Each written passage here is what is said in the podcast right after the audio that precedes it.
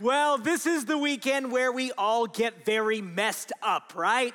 This is time change weekend, and I have to be honest with you up front. I hate time change weekend. In fact, every year I pray that they'll change the laws to get rid of time change weekend. I wish that we were like uh, our friends down in Belize. They don't have time change. It's just the regular time that they're watching this service today. And I wish it was that way because my kids will be off schedule for two whole weeks. They'll go to bed at the wrong time, they'll wake up at the wrong time, and they're going to be little trolls. It's awful, isn't it? But during times of change, there also comes opportunities. Have you ever noticed that? When you start a new job, or you move to a new place, or you start a new relationship, or you change your hairstyle, or you go to a new church, there's also opportunities to change. I love that around Sagebrush because we see change all the time. A couple weeks ago, we did an altar call here at the church. And when we do an altar call, I always have a front row seat to see people's lives change because I stand down here on the floor. And it's at that moment where everyone realizes that I'm not eight feet tall like these big screens make me look. I'm a little guy. Surprise. But I'm standing down front during the altar call, and we never know how people might respond to the call to come forward. Sometimes we have to wait a little while. And so I'm standing down there, and I'll never forget this. It's at one of our largest services. And I'm standing there, and there is this guy who we issue the call, and immediately he responds. I remember it because this man is decked out in Dallas cowboy gear. All two of you, yes. Very happy about your team not winning this year.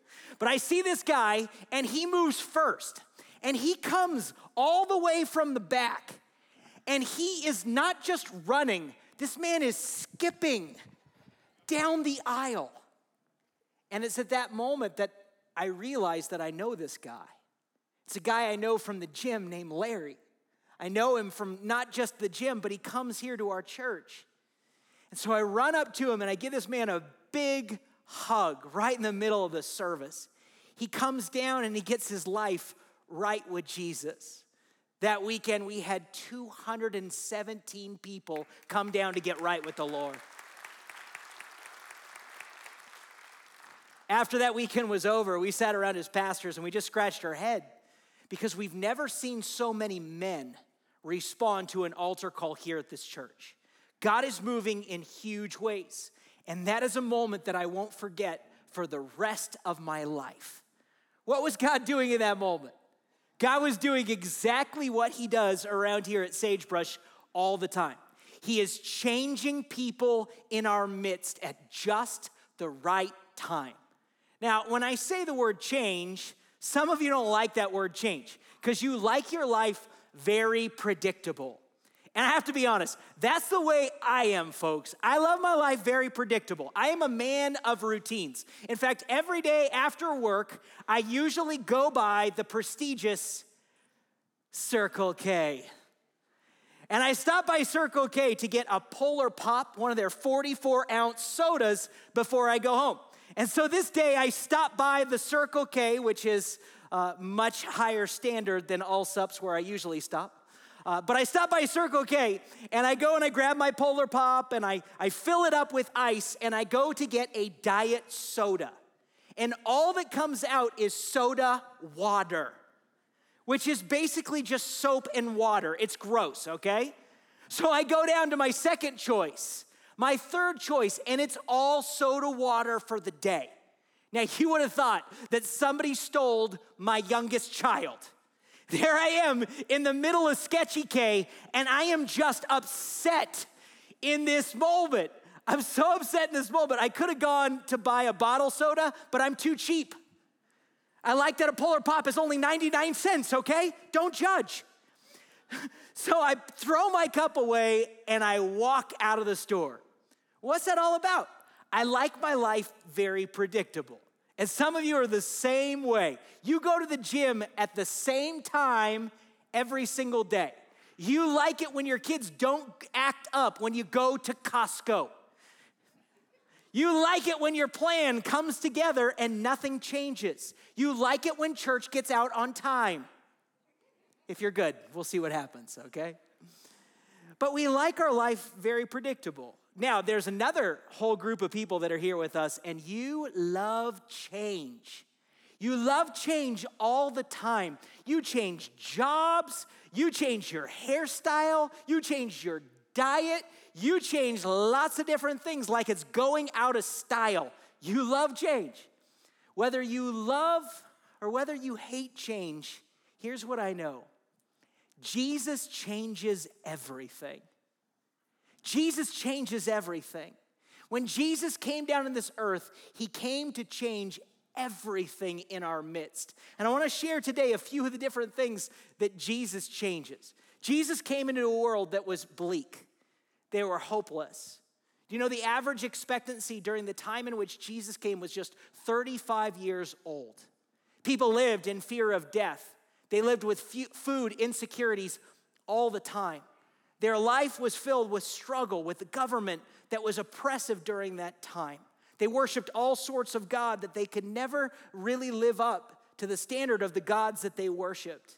It was really bad. It was really bleak. Some of you are sitting here today say, you know what? That's my life right now. I live in constant fear. There's so much going on all around me, and I feel like I just can't have hope. My marriage is falling apart. My adult children can't seem to make the right decision. There's so many hard things going on. Well, in the same world that Jesus came to 2,000 years ago, he comes right now in this moment to offer us a changed life. And that begins when Jesus comes to bring the very first message. But before Jesus even shares that first message, God sent a man ahead of him to prepare the way. His name was John the Baptist. Now, when John the Baptist walked around the earth, he was pointing out all the wrong things that the Jewish people were doing. And he was calling them to get their life right before Jesus came. John the Baptist was kind of like the ant that comes over before Thanksgiving. He's like going through the refrigerator and he's pointing out everything that's expired. He, he's like calling them out for wearing their shoes on the carpet and leaving dishes in the dishwasher. That was John the Baptist's role. His role was to point out all the areas that the Jewish people needed to change. John continues on preaching until he's put in prison. And after he's put in prison, that's when Jesus comes onto the scene, as Mark records, and he begins to preach a new message. Here's what it says in Mark chapter 1, verse number 15. Jesus says this The time has come, he said the kingdom of God has come near. Repent and believe the good news. Jesus starts by saying, The time has come. Jesus is making a huge statement here. He says, This is the moment that all creation has waited for. Jesus knew that all of the Bible was leading up to this one moment. See, from the very beginning of creation, mankind chose to go away from God. We chose to go our own path. And because of that, we put a great distance between us and God. But the Jewish people, as well as the prophets, dreamt of a day and shared the promise that one day a prophet would come, a Messiah would come to set things right. So when Jesus is coming into the world, he is, he is announcing that he is the Messiah. He is the anointed one. He is the one sent from God. And I imagine in this moment, all of creation, everyone in heaven held their breath because this is the moment that Jesus, the Messiah, came to the world. And what does he announce? He says, The kingdom of God is near. The kingdom of God is near. Now, back during this time, it was totally Game of Thrones okay? There were battles, there were fights over who was gonna be king, and it was just really, really bad. Jesus, importantly, doesn't come and announce that there's a kingdom of man, but he announces that the kingdom of God has come. What's Jesus saying? Jesus is saying that God is about to establish a new kingdom. And it's not just a new kingdom that's here on earth, but it's a kingdom in heaven. Jesus is saying all the stuff that we see around us is going to fade away, it's going to perish. But Jesus came to set up an eternity that we can spend with God in heaven, that we could be with Him forever, that we could be reconciled to God. But the good news about His kingdom is it's not just in heaven, but we can experience that kingdom now. We can be reconnected to God. We can be forgiven of all the wrong things, and we can have true life and true hope even now while on planet Earth. You say, Andrew, what does that look like to experience the kingdom of God here and now? I'll tell you what it looks like from just experiences that I've had around this church. It's the man who comes to our church and he's just angry. All the time, every time he goes home, he just yells at his family consistently. But then he comes to our church and he finds our anger group. He goes to that group and he gets that the help that he needs surrenders his life over to Jesus, and Jesus changes him on the inside. He's no longer angry all the time, he's at peace. It's the single mom, the single mom who spends many nights just crying, feeling like she's all alone. But then she finds her way to our church. She totes her like four kids into our lobby, and she doesn't even want to look at other people, but she finds her way to check them into their class and she makes her way into our church. She hears a message of hope. She hears how Jesus can fill her with great joy. And somehow she surrenders her life over to God, and God fills her up with joy. And now, every time she comes to our church, she's got a smile on her face. Her kids run everywhere, all over our lobby, but she does not care. She's filled with this joy because she knows now that God is with her no matter what. It's the teenager who lives life alone, all by himself, depressed, contemplating taking his own life. But then a friend invites him to this church He comes in and hears all about Jesus who can fill you up with hope. He ends up giving his life to Jesus Christ and everything changes. He stops being so depressed all the time because God fills up his heart. And now he's inviting other people to come to our church. That, my friends, is life in the kingdom. God brings peace, He brings joy, He brings hope to those who are hopeless. He turns people upside down. You say, Man, I want that for my own life. I want that peace. I want that joy. I want to be a part of God's kingdom. Well, Jesus makes it very clear on how you can be a part of his kingdom. He says to repent and believe the good news. Repent and believe. Where it starts is repentance. You have to get drag out honest with God. You got to say, God, I am tired of the way that I've lived. I'm grieved about all the things that I've done. And God, I'm ready to let go of that old life that I used to live. Repentance is like doing a U turn, right? You're driving in one direction, thinking you're going the right way, and you're headed that way, but you realize this is not good. Like, I am headed on a path towards destruction. So, what do you do? You turn the wheel around and you head the opposite direction. You say, you know what? I'm done living that old life that I used to live. Today I'm walking with Jesus. Today I want to follow him. I know there's no life in that old way. And so I'm leaning in to trust in Jesus. I'm repenting of the old way that I used to live. Now, some of you, that's easy because you've hit rock bottom. You're at the very bottom of the barrel looking up, and you're like, I need some help. I need some help because I can't seem to get over all this stuff. And you're looking up going, man, I need Jesus. But for some of you, you like your life very predictable. And though you know you're going the wrong direction, you choose the wrong direction because it's comfortable because you're aware of kind of what's coming up and you know the fun that you have and you know the risk that it might be to go the opposite direction. Let me share this with you. Repentance may be hard, but it's always worth it. It's always worth it to get right with God. I've never met an alcoholic or a person who is addicted to drugs who've got clean whoever said, I wish I would have waited longer to get clean. I've never met that person. I've never met that person in the spiral of depression who found their way out. Whoever said, you know, if I could just have one more day depressed and alone, that would be awesome. They never say that.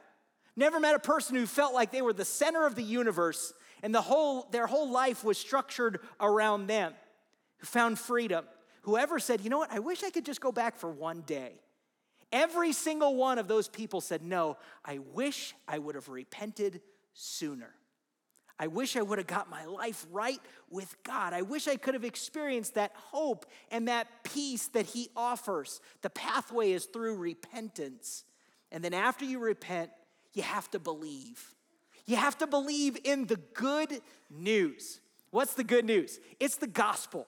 And in the Bible, you read that word gospel all the time, but you might not understand what that word really means. And that word gospel actually came out of the Roman culture. When the Caesar had a child, a son, they would send messages all throughout the kingdom to let the whole kingdom know that their reign was going to be protected, that a baby was born, and they announced the good news to everyone else that there's going to be peace and security in the kingdom. Here's what I love when Jesus comes into the world, that gospel message goes out to the whole entire world. But it's not messengers, right? At the beginning, it's angels that announced Jesus Christ had come into the world. But that message goes out that there's going to be peace on earth, that there's going to be something good for all of mankind. It's the gospel, it's the royal announcement that God sent his son, Jesus Christ, down on this earth. He lived a perfect life and he died on a cross for every wrong thing that you and I have ever done. Jesus, when he was dying on the cross, he screamed out, It is finished which means paid in full. You see, Jesus was paying for every wrong, every dumb, every stupid thing that you and I have ever done. And He did it to reconnect us to God so we could know life in His kingdom here and now. We could be filled with peace, joy, and hope. And one day we can know forever that we'll be in heaven with Him. That, my friends, is good news. Good news we're celebrating. Good news we're sharing with others.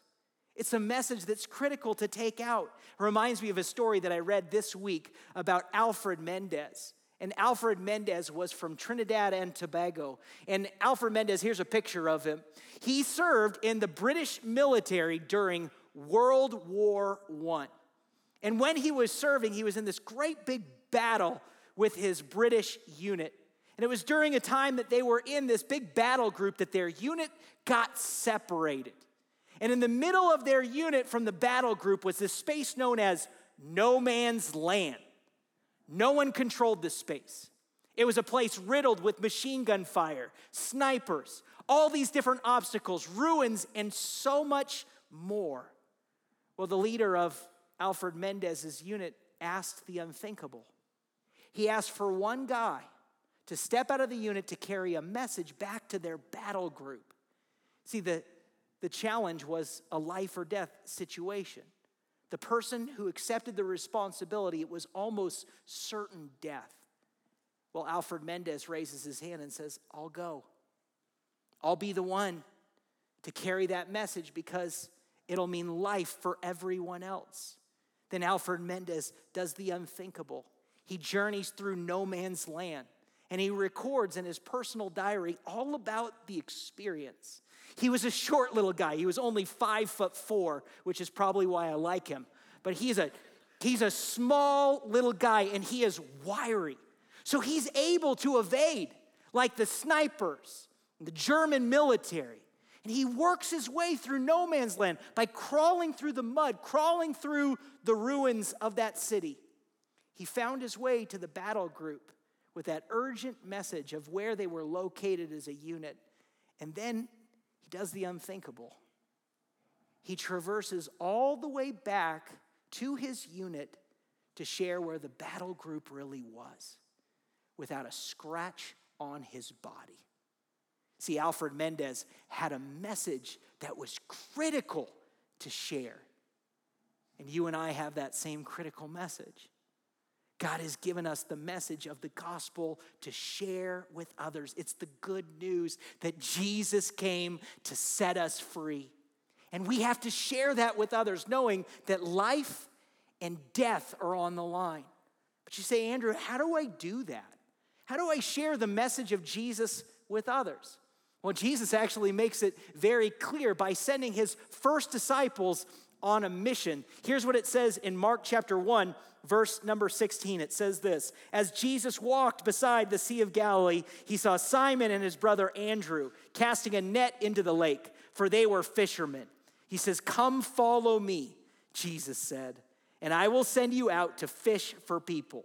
At once, they left their nets and they followed him. So Jesus comes to these original disciples and he calls them. Now, if you are picking a team to go change the world, what type of team would you pick? I mean, you're probably gonna pick the people who are influential. You're probably gonna be, pick the people who have educations. You're probably gonna pick the people who are like the rising, like cream of the crop, right? You're not gonna pick the B team, right? You know what the B team is. I know the B team very well because it was the entirety of my high school career in athletics. I was always on the JV. I always rode the bench and watched other people play. I was always on the B team. Here's what I love about Jesus when Jesus comes into the world, he looks around and he doesn't pick the people that you would think he would pick, he picks fishermen. Now, during that time, fishermen were often forgotten in their culture. They were the working class, they weren't the best of educated people. But Jesus picks these disciples to go out to change the world. They would have been lost into the pages of history had not Jesus come. Jesus comes and he says, I want you on my team. See, he picks all of us. Isn't that good news? He wants all of us on his team. And he looks at these guys and he says, Come, follow me. And they follow Jesus. They've heard that message. They know the life and the kingdom that comes through him. And then Jesus says, I will send you out to fish for people. Now, I love this because Jesus is the absolute king of the object lesson. And so he says, I'm going to send you out to fish for people. Now, if you've been fishing before, you know that fishing is very unpredictable.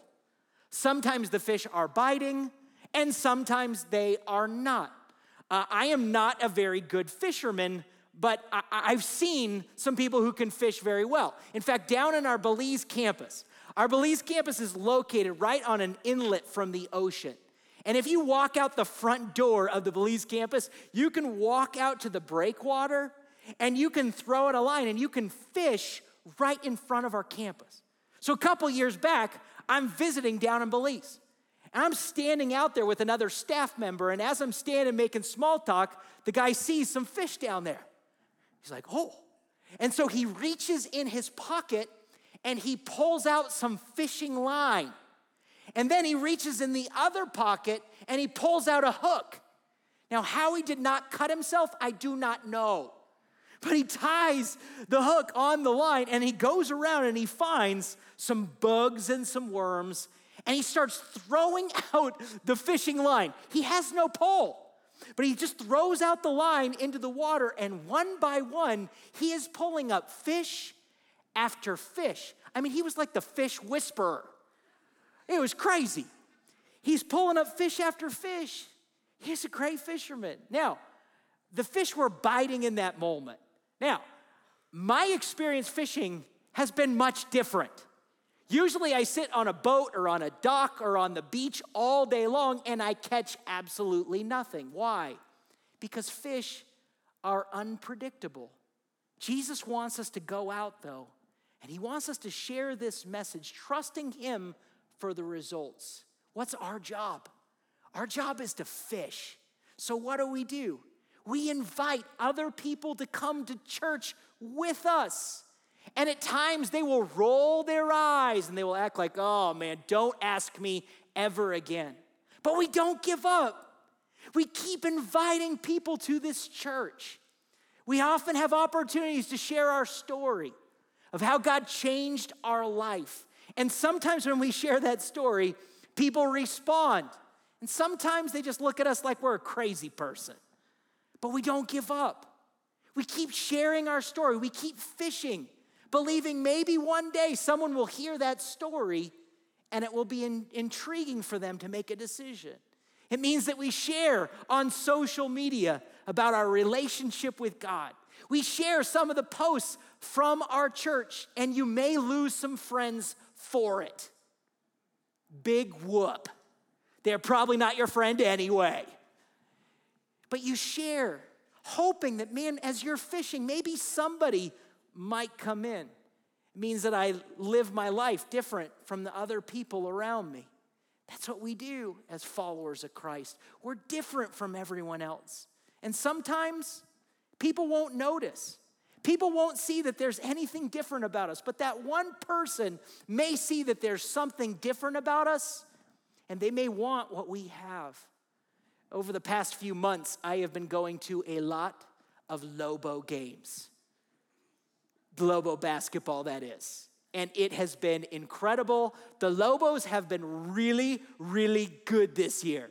And a couple weeks ago, I took my son Jesse to a Lobo basketball game. Here's a picture of me and Jesse uh, with the Lobo, my youngest. And we went to the Lobo game, and it was incredible. In fact, my ears are still ringing from the experience because it is so loud in the pit. So we go to this game, right? And the Lobos actually won that night. That usually doesn't happen, okay? But we actually went to the game. It was great. We had the best of seats. And you'll never believe this. I go down to my seat and I sit down, and the person I'm sitting next to, they kind of recognize me. And usually it's because of sagebrush that people recognize me. So I, he kind of looks at me and he's like, I know you. And I'm like, okay, where's this going? And he says, Yeah, you sat on the airplane next to me on the way back to Albuquerque, next to your son. And at this, I'm worried. Like, what did I say to my son? Did I yell? Was I a good pastor that day? He said, No, no, you sat next to me. He said, You're a pastor at Sagebrush, right? I said, Yeah, I'm a pastor at Sagebrush. And he said, I've been to your church. I said, That's awesome. You've been to my church. That's so good. I invited him again, and we made small talk throughout the whole entire game. What was I doing? I was just fishing yielding the results over to God. And I left that day just not knowing where he's at what's going on. But two weeks ago, I'm in the lobby of our church, and a lady comes up to me and she says, Hey, I think you met my friend. He said that he sat next to you on an airplane and at the Lobo game. It was so cool. God keeps having my story intersect with this guy's. And what are we doing? We're fishing. We're not just fishing on our own, we're fishing together as a church. Now, don't be surprised if one day that friend that you're fishing with, that person you sit next to in an airplane, that person you talk to about Jesus, they end up coming to our church. And do you know what the best moment is? The best moment is when they come down one of these aisles and they give their life to Jesus Christ or when they go over to our First Steps room and they have their life forever changed. Why? Because Jesus changes everything. That's what Jesus came into the world to do. He inspires his disciples, he inspires us to go out and do the same thing. That's why it says in Mark 1:18 this. It closes by saying, "At once they left their nets and they followed him." See, these fishermen were so compelled to follow Jesus that they put down their fishing nets and they were all in. They said, I'm going all in. They put their life on hold to make Jesus known. I wonder if we would do the same. I wonder if we would step out when God compelled us through to, through the power of the Holy Spirit and we shared a message of hope I wonder if we would step up in that moment to invite another person to come to this church to see their life radically transformed by Jesus. I wonder if we fish for people, what difference it would make. I believe it would turn New Mexico absolutely upside down. And not just New Mexico, but also in the country of Belize and our entire nation if we just made Jesus known. So, on this weekend, where everything is a little disoriented, my hope and my prayer is that the gospel, that message of Jesus, would reorient us. That we would understand He came to live and to die, and He rose again to set us free from our bleak perspective, to make us new. I hope too that we would understand how critical this message is to share with others. I hope and I pray that you'll join me in fishing for people. Why? Because Jesus changes everything.